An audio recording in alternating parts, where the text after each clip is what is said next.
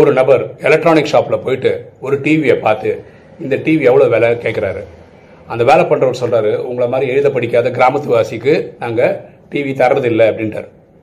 உடனே இவர் வீட்டுக்கு போயிட்டாரு. என்ன இப்படி கேவலப்படுத்திட்டாங்கன்னு சொல்லிட்டு அடுத்த நாள் கோட் ஷூட்லாம் மாட்டின்னு பந்தாவை வந்து இறங்கினார். இந்த டிவி என்னங்க விலைன்னு கேட்குறாரு அப்போ இதே பதில் வருது. உங்களை மாதிரி எழுத படிக்காத கிராமத்து காசிக்கு தரமாட்டோம் அப்படின்னு. ரொம்ப டென்ஷன் ஆகிட்டார் என்னங்க? நீங்கள் டிவி தரலனாலும் பரவாயில்லைங்க. ஏன் தரமாட்டேன்னு சொல்லுங்கள் அப்படின்னு. ஐயா இது வந்து ஃபஸ்ட்டு டிவியே கிடையாது. இது வந்து மைக்ரோவேவ் ஓவன் அப்படின்னு அவர் சொல்கிறார் பாருங்களேன் நமக்கு ஒரு பொருள் என்னன்னு தெரியலன்னு வச்சுக்கோங்களேன் ஃபர்ஸ்ட் கிளாரிஃபை பண்ணிக்கிறது நல்லது. இல்லைன்னா தேவையில்லாமல் அவமானப்பட வேண்டியிருக்கும்.